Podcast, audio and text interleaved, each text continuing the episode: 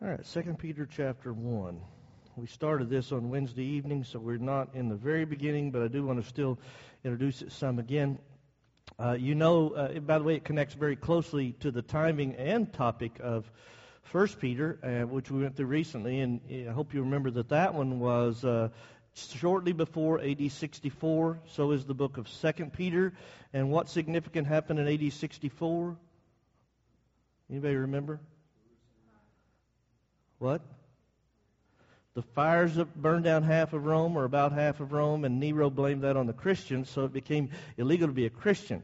Very quickly after that, tradition tells us that Peter uh, died. He was one of the early ones that died uh, as a result of the persecution that began to develop uh, from Rome. Uh, so this book was written before AD 64. The book of First Peter was written from the perspective of how they were to handle what was happening from the outside, especially as it related to very quickly increasing persecution from Rome. They had been dealing with it from Jerusalem, but then to add this from Rome is going to be worse. And so First Peter's dealing with how do you how do you live your life with all that happening around you and still remain faithful to God? How do you survive without lashing out or trying to get vengeance or whatever? How do you survive as a Christian with outside pressure? Second Peter's written from the perspective of how do you survive with the problems that are inside, and especially as we'll get into it today, or at least we're supposed to. Uh, we're going to talk about those people who were teaching things that were not true. Uh, see, that's not new to us today. Maybe it's more prevalent today, I don't know, but it's not new. There has been error that has occurred ever since the beginning. Uh, it was a, there was error in the Old Testament. There's error that people have taught during the New Testament time always as well. And so some of that's going to come into play today as they dealt with internal pressures. How do you deal with them? How do you live with them? Well, how do you continue to be the person that God wants you to be? So this book deals with that. I also told you uh, you know, I don't like to spend a whole lot of time with uh, original language stuff because I don't want people to get the impression that you have to know the original language to understand the Bible, and I don't want you to think that I'm like a, some kind of scholar on it or anything. But there's, there's, there's a word here that is significant to the book that I talk about all the time, and it's the word that's translated knowledge in 2 Peter. That's the key to this book, and it's the word epignosis. Uh, and gnosis, I think most people know, means knowledge. And that's why we call somebody who believes that you cannot know about God, we call them an agnostic. That's against knowledge. Well, the book, this book has the word epignosis, which means higher knowledge or uh, deeper or more intimate knowledge, a better understanding. It's not just knowing that God exists, it's knowing who He is, knowing what He wants from us and who He wants us to be and, and what He is like and what He provides. It's knowing more about Him than just that He exists. It's just like uh, very much so a husband and wife, when they get married in the beginning, they think they know each other, but they don't, do they? I mean, when you've been married 20, 30, 40 years, do you know your spouse better than you did 20, 30, 40 years ago? That's a better knowledge. That didn't mean you didn't know them before. It means you have a deeper knowledge. And that's what this book is dealing with. And so if you were here on Wednesday night, we got into that part about, you know, add to your faith virtue in verse 5, virtue, knowledge, knowledge, self control, self control, perseverance, perseverance, godliness, godliness, brotherly kindness, and brotherly kindness, love. I went through a little bit of that on Wednesday night. The only thing I really want to bring out about it before we keep going is it's a, he's talking about a growth process. You know, you start with a faith, but you don't understand everything. You don't know everything, and you certainly don't have your life disciplined to where you want it to be, and so you add things to it. You add a virtue to do what you're what you're taught to do. You gain more knowledge of God, and as that continues to progress, you get things like patience and self-control, and then finally you get to that place where love. See, most people today reverse that. We start with love because we think that love's some kind of an emotion that just overlooks everything. But love's at the end of this list because what love really is, remember what Jesus said when he said, If you love me, what? You keep my commandment. Well, you can't do that if you don't know them, do you? And so the idea is that love is based upon all of these other things. That's what love is. It's not an emotion, it's an action. So, there, so the Christian life is a building process. All right, let's pick up again there in verse 8. For if these things are yours, and that these things, that list, you know, add to your faith, virtue, virtue, knowledge, and all of that, if these things are yours and abound, you will be neither barren nor unfruitful in the knowledge of our Lord Jesus Christ. And I think, again, the key word there is the word knowledge, and that's why I highlighted it. Because when we think about fruit, What do you think of? If I talk about fruit to Christianity, what do most people think of? Conversions. Yeah. Yeah. If you study with somebody and they obey the gospel, you consider that fruit, right? And that is that is an accurate uh, way to describe it. But is that the only fruit that results from the life of a Christian?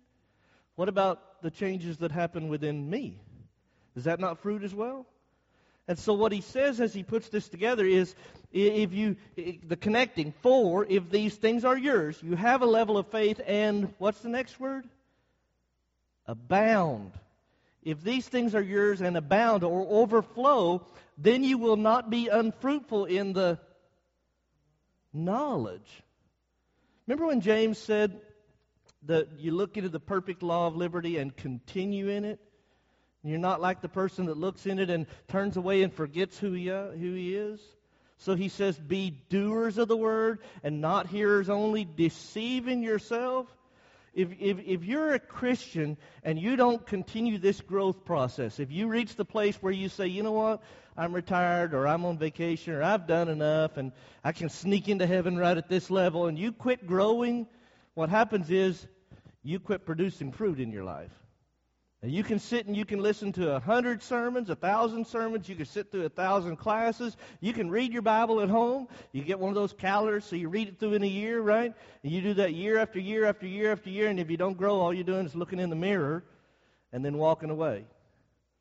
And so, what, what Peter's saying here is the only way you're going to be fruitful in your life, and that's talking about your own growth, is to get in God's Word and actually put it in your life. All right, keep reading. For he who lacks these things is short sighted, even to blindness, and has forgotten that he was purged from his old sins. There's an interesting thing that happens, and I know that many of you have experienced this. Uh, interesting thing that happens when you go on a mission trip. Uh, because most of the time, mission trips are set up into areas where that are pretty big contrast with the way that we live here in our lives. And so you go on these trips and you work with people that deal with so much struggle and everything, and you start to gain a new perspective on your own life while you're there. And you start to think, you say things like, well, I'm never going to complain about what I have again. You know, the air conditioner went out, and so I'm going to have a fit about it. Yeah, well, I have a roof. Right? So you do that when you're on those trips. And so you think my life is going to be changed. And when you go home, it's very easy to, in the beginning, hold on to that, and then a month or two later, then the air conditioner goes out and you're going to complain again because your perspective went backwards. Okay, the reason people obey the gospel is because they come to the realization that they are lost. They have no hope without God.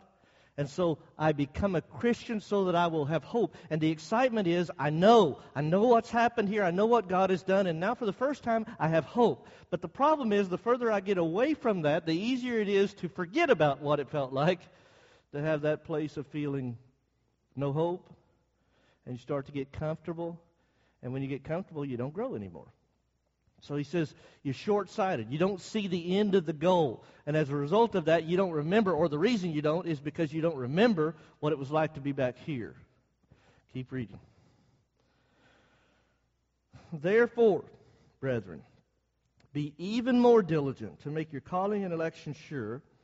For if you do these things, you will never stumble. For so an entrance will be supplied to you abundantly into the everlasting kingdom of our Lord and Savior Jesus Christ. Now, when you read that, I don't want you to read that word stumble, meaning you're never going to trip. That word stumble there means stumble as if to be lost. Now, he's not saying you cannot fall away. What he's saying is if you spend your time in God's Word and you keep applying and you keep growing, you won't fall away. Well, you fall away when you quit that. When you quit feeding yourself, when you quit growing the way that you should, that's when you're in trouble. But he says, if you keep going, and by the way, this, this ought to be very powerful for us because I know that sometimes one of the things that we struggle with is this idea of, uh, I, I know I'm not perfect. I know. And so I know that one of these days when I stand before God, He's not going to be looking at a perfect guy. I know that. And so I just, you know, is it tempting to say, well, have I done enough? Well, the answer to that question has got to be no, doesn't it? Because the only way that's going to change anything is actually his blood, right? So as you read this, What you're reading about is a direction where He continuously washes us in His blood, not a perfection. When I stumble, what do I do about it? Repentance.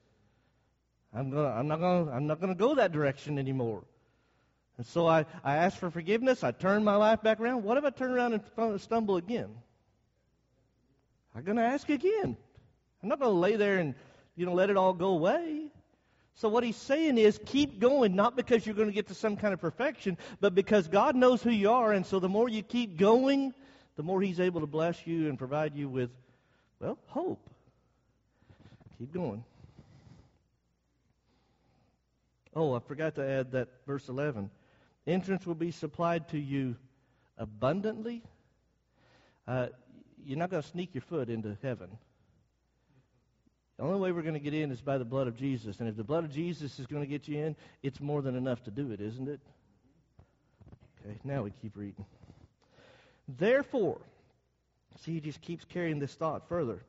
I will not be negligent to remind you always of these things, though you know them and are established in the present truth. Yes, I think it's right as long as I'm in this tent to stir you up by reminding you, knowing that shortly I must put off my tent, just as our Lord Jesus Christ showed me. Moreover, I will be careful to ensure that you always have a reminder of these things after my decease. Okay? So he's, let's start with this ending. He's going to die soon. He knows that. And in fact, he's been expecting it. And the time he's referring back to, if you remember, after the resurrection of Jesus, there was a discussion that occurs. He's got a fire on the shore of the sea, and he's got some fish on it, and they come up there, and there's a discussion. Peter's worried about, you know, who he's been, and Jesus says, Do you love me? Well, yeah, I love you. Well, feed my sheep. You love me? Yeah, yeah, I love you. Feed my sheep. So that big discussion goes on, and then all of a sudden you read about Peter going to be carried about where he doesn't want to go when he gets older, and the text tells us that what he's talking about is his death. He knows it's coming. He knows it's not going to be an experience that he is anticipating in a physical sense. But knowing that it's coming is putting him in a place where he says, I don't have time to waste. And so I know you've heard the, these things. He said, I know you've heard these things before. I know you've heard me say these things before, but even though you've heard it and even you remember it, I'm going to keep saying it. And not only that, but he added, I want something to go on after I'm not here anymore, so I'm writing it down. And we're studying it even today. Why? Because we can't, it's so easy. Again, the further you get from your conversion, or certainly the further you get from studying and spending time in God's Word, the more you get comfortable, the more you don't want to grow and don't care about it, and the more you forget about who you used to be.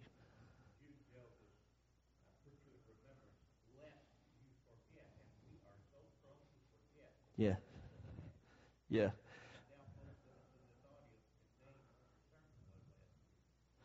Yeah. On that note, I'll, I'll I will tell you, uh, you know, some very few. There there might be a few that bring this up every once in a while, but very few. Uh, you know, I don't just spend whatever number of hours, eight to ten hours, on a lesson and then preach it and then put it in a file cabinet till I die to pass it on to the next generation.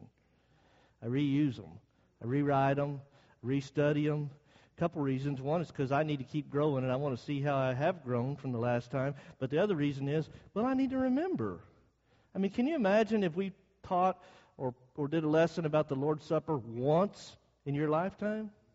Can you imagine how connected we'd be to the Lord's Supper if we only took it once a year?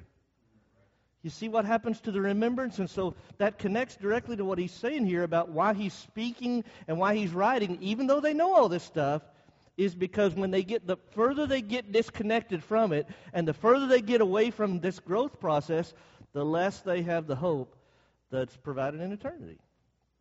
Okay, so he knows he's about to die. And he's going to write this all down. 16. For, another connecting word, we did not follow cunningly devised fables when we made known to you the power and coming of our Lord Jesus Christ, but were eyewitnesses of his majesty. So when they told people about the resurrection of Jesus, they weren't just, you know, basing that off of what they had heard, had they? They had seen it, right? They had seen him. Keep reading. For he received from God the Father honor and glory when such a voice came to him from the excellent glory, This is my beloved Son, in whom I am well pleased. And we heard this voice which came from heaven when we were with him on the holy mountain. Now, when you first start reading that, you're thinking that his baptism, aren't you? But Peter was there at what we call the transfiguration. In fact, he's the one that made that statement. Remember when he's there, Jesus is there with Moses and Elijah, and Peter's there, right? And Peter looks at it, and you know what he says? He says, This is good that we should be here. Let's build a tabernacle to all three of you. And what happens? God overshadows two, leaves one, and says, This is my beloved son, hear him. Right? Okay, did that was that a rumor? Peter saw it, didn't he? So he said, That's why this was not about something that we had heard. We actually saw it, but there's more. 19. We also have the prophetic word made more sure, which you do well to heed as a light that shines in a dark place until the day dawns and the morning star rises in your hearts, knowing this first, that no prophecy of Scripture is of any private interpretation, for the prophecy never came by the will of man, but holy men of God spoke as they were moved by the Holy Spirit. So he says, not only did we write what and, and teach what we saw, but God gave us miraculous inspiration so that we could record not our own thoughts and our own interpretations of what we saw, but what God actually meant with it. See, that's why the Holy Spirit is a. It, that's why this is an inspiration that Peter would or Paul would use that word as being God breathed. It's because if I'm recording my witness of something, if I've seen something, and and and maybe I have to, you know, I see an accident, and the police come out there and they've got the person there and they want to ask me what happened, I tell them what happens. Well, a year and a half later, that goes to court and they put me up there and say, Tell me what you were thinking at that time. I can't remember what I was thinking yesterday. Right? You, you, uh, an eyewitness could be one thing, but there's a limitation to it. But an inspiration where God gives them the words, where they actually record not only what they saw, but what God meant of it, well, they ought to be listening, right? See, we read this. We, meaning the religious world, read this and say, see, you, you, everybody kind of just interprets things themselves. This is not about your interpretation, it's about their writing. They didn't interpret anything. They didn't see what happened on the Mount of Transfiguration and interpret it. Actually, Peter interpreted it when he said, let's build three tabernacles. And God said, no, that's not the way this is going to work. So he says, what, I'm, what I have been t- reminding you about is not just because of what I'm seeing, it's because that's what God's telling me to remind you about. Keep reading. Now, there's a contrast here. It's, it's a bad place for a chapter break, in my opinion, because we lose our thinking. We stop thinking and then we start the next one. But there's a connection. He's just talked about these inspired writers who recorded what they recorded because that's what God told them to record, right?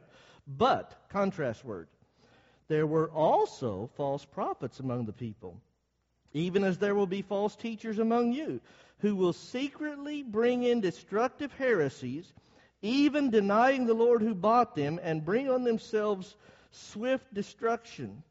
And many will follow their destructive ways, because of whom the way of truth will be blasphemed. There's a lot in those couple of verses. Okay? Not only are there people like Peter and John and Paul and Luke that are writing what God said by inspiration, but there's some other people working too. There's other teachers. And they're teaching, and they're writing too, by the way. Yeah, there were people that, that wrote. And so, how were they supposed to know? How were they supposed to know if somebody wrote something whether or not the person writing it was believable? How were they supposed to know that? Well, a couple things. One is they could test it. They could test it against the, the scriptures that were recorded. Yeah. The other thing is, you know, when Peter showed up, he could do miraculous things. He could actually pass on miraculous gifts. Nobody else could do that but the apostles, right? Okay, so you got a situation where there was evidence behind that. See how everything kind of connects together?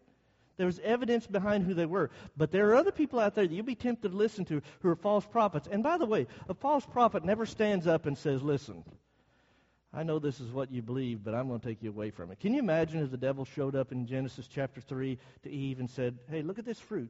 And she said, Nope. God said, Don't touch it. Don't eat it. Don't touch it. And he, can you imagine if he said, Well, you're right. He did say that, but come on. Can't be that bad, right? Let's go ahead and touch it. That's not the way he did it. He didn't, he didn't present himself as a false teacher. He said, Yeah, you, you're right, but you know, that wasn't really what God meant. So he didn't just jump up and say that. He didn't. Pre- false teachers don't stand up and present themselves as false teachers. There's a secret way. I've read books. In fact, I've read books written by members of the church who had the idea years ago that the church wasn't what they thought it ought to be, and so they gave a, a, a pl- pattern, a plan. This is how you could take the congregation where you were working to what uh, what I've envisioned for it to be. And what they said is you push forward one little step at a time, and when you get out there all of a sudden where somebody starts complaining, you back up one step, and then they feel comfortable. And then you start walking again a little bit further, and this time they go past the last complaint mark till somebody complains again and you back up, but you're further from where you were, right? They don't just try to destroy the church. He says what they do is this secretly, and there's something. There's a key to this. Let me say, you saw that many will follow, and because of them, what would be blasphemed? The way of truth. Because of error, the way of truth will be blasphemed. In other words, everybody out here in this world that's following man's made doctrine looked at you and says, You're a Pharisee, or you're too judgmental, you're not compassionate, you're not open minded. You people think you're the only ones. Nobody ever talks about the truth like that, do they? Of course they do. That's because people want to believe the error. But there's more. I love this next verse because of one little word. Verse 3. By covetousness, which means they're, they're just doing it because it benefits them, right?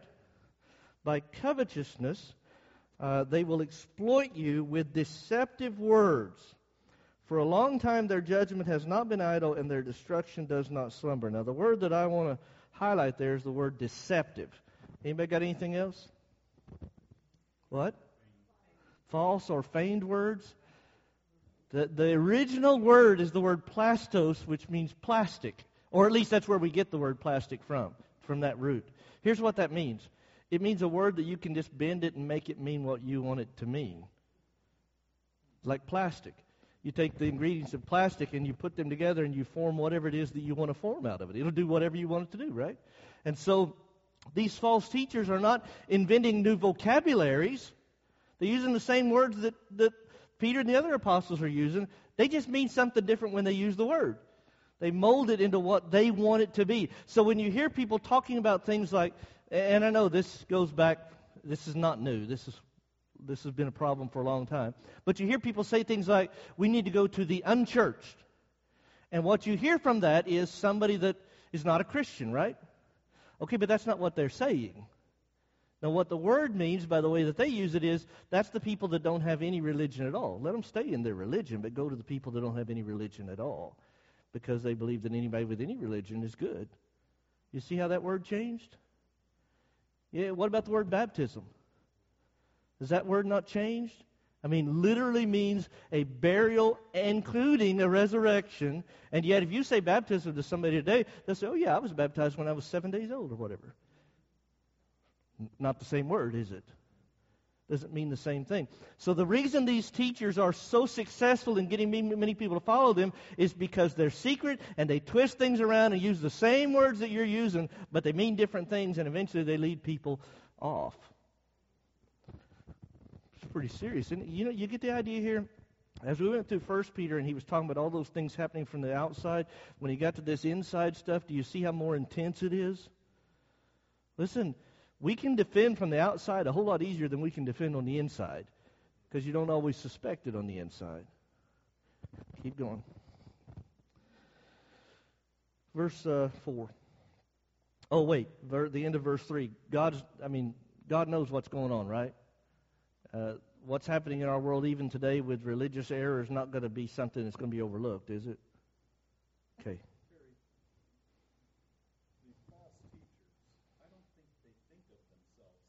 No, they don't. Yeah. Yeah, yeah, yeah. They're just smarter than you. Yeah. Yeah. Yep. Yep, that's exactly right. All right, verse 4. For if God did not spare the angels who sinned, but cast them down to hell and delivered them into chains of darkness to be reserved for judgment, and did not spare the ancient world, but saved Noah, one of eight people, a preacher of righteousness, bringing the flood on the world of the ungodly, and turning the cities of Sodom and Gomorrah into ashes, condemned them to destruction, making them an example to those who after afterward would live ungodly. Stop, not the end of the sentence, but think about what he's saying. There's a reason the connecting words there is because it's really easy. You think about Job. Job's complaint was, as he was sitting in that, that, that ash heap with all the pottery and the trash that was there, and he's hurting so much and he's lost so much in his life, what he says is, he looks around and says, There are people out here who are not living their lives anywhere close to what God wants them to be, and they're doing great. So why is it that I'm a person that's doing everything I can do to serve God, and yet things happen so bad to me? And that's the question that's been asked all throughout time, right? Why do the evil sometimes prosper? Why do the righteous sometimes uh, suffer? And so that's the easy thing to do when you look out and you see error. Has it, has it been successful in our world? Far more successful than the truth. And so you start to say, well, maybe they're going to get away with it. Maybe there's no reason for me to keep in this battle. And he says, No, don't think that they're going to get away with it. And if you need an example, look back in history when God when God did not overlook sin. But there was there was some patience, wasn't there? I mean, the days of Noah, when God showed up and said, You know what? I'm tired. Man's thoughts are only evil continually. Could he have destroyed everybody that day? But he didn't, did he? 120 years later before he did, right? Okay, so there is some patience. That was so we look at it, we see what's happening, we say, why? Why does the wicked prosper? And God says, well, that only looks like they're going to prosper. God's being patient. One of these days, there will be a judgment. Now let's finish that sentence. I stopped there because it had just talked about Sodom and Gomorrah. You know, Moses was, or rather Noah was saved out of the flood, right? Sodom and Gomorrah. Anybody saved out of that? Okay, let me let me start verse six again turning the cities of Sodom and Gomorrah into ashes, condemned them to destruction, making them an example to those who afterward would live ungodly, and delivered righteous Lot, who was oppressed with the filthy conduct of the wicked. Wait a second. We don't use Lot as an example of righteousness. We actually use him as an example of somebody who made a terrible mistake, don't we? So why would we use him as somebody who made a terrible mistake and God just called him righteous? They're actually not a contradiction. See, Lot choosing which land to go to wasn't it was nothing wrong with that. What was wrong with it is where he was going to end up was going to be a place that where the influence on the person he wanted to be was not what he should have had. See, he's living with Abraham and his family. At this point, he's certainly doing what God expects, just like Abraham. But when you get in, you get in Sodom and Gomorrah long enough, what ends up happening to him?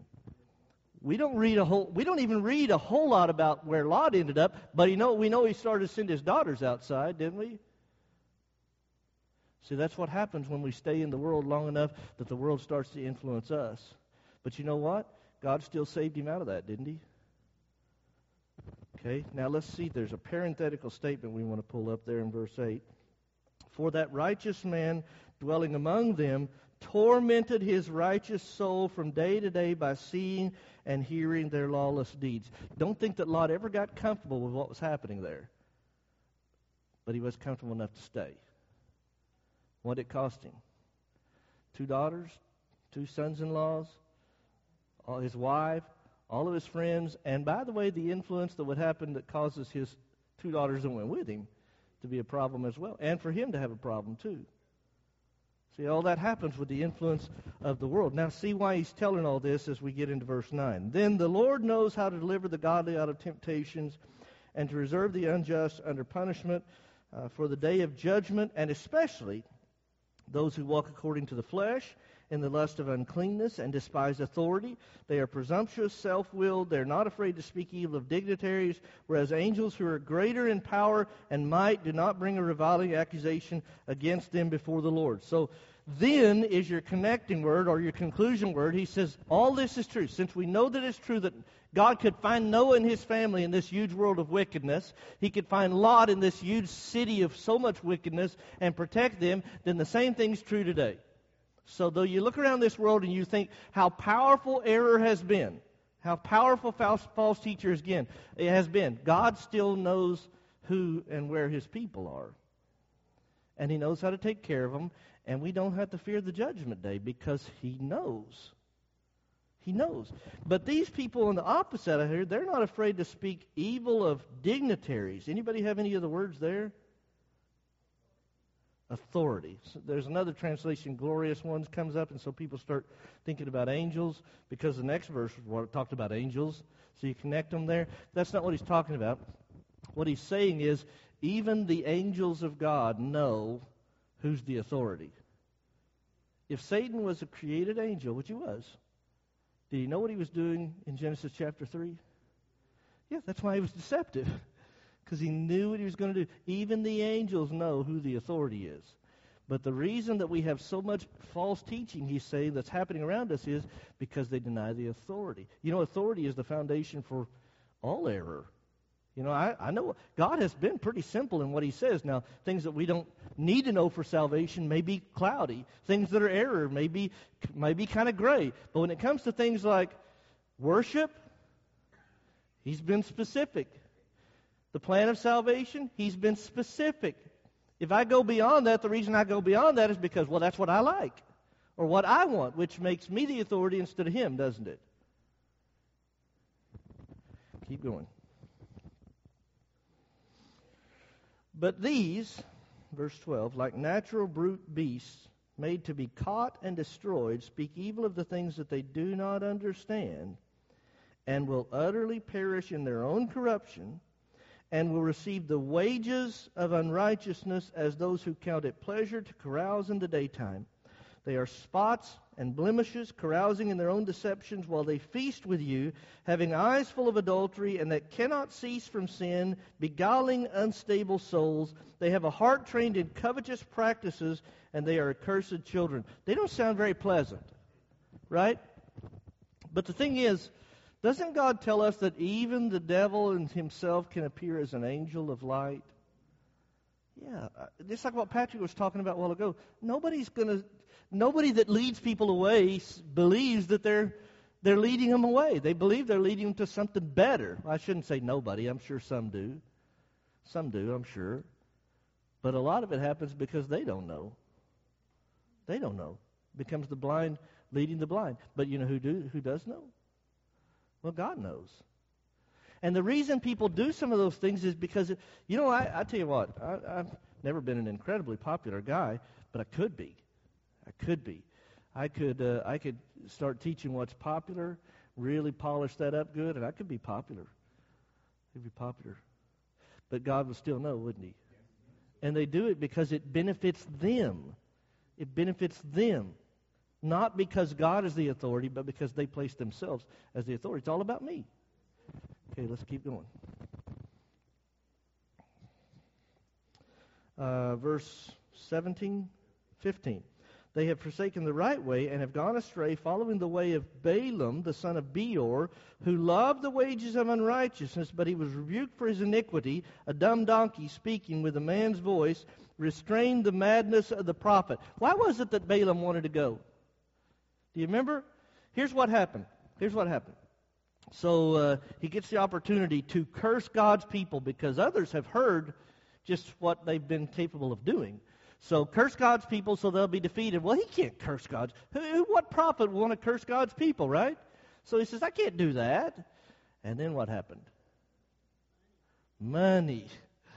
Yeah, offered him some money. You know what he said? Hey, I'll go talk to God again. Maybe he'll change his mind.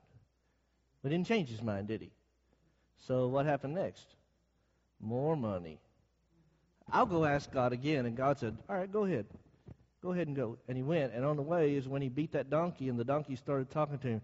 I, I, that is one of my my favorite stories in all the Bible, or accounts in all the Bible, because uh, I could imagine it. Can you imagine? How many times have you talked to your pet and they talked back? if they did, what would you? You'd run, wouldn't you? Yeah, so this donkey talks to him, and what he says is he rebuked him. Now, the, the prophet, he calls it a dumb donkey because he can't speak, right? Doesn't mean he doesn't have any intelligence. It means he can't speak. God even used what he. The, the point is, truth will be successful no matter how God has to do it. So error out here, all these people that are leading people away, the success is on them. But when the truth, where it comes to the truth, it's always going to do what it's supposed to do because God's the authority behind it. That doesn't mean it's going to change everybody. It's going to do what it was willing, what it was designed to do. Uh, verse 17. These are wells without water, clouds carried by a tempest, to whom the gloom of darkness is reserved forever. We know about dry seasons here, don't we?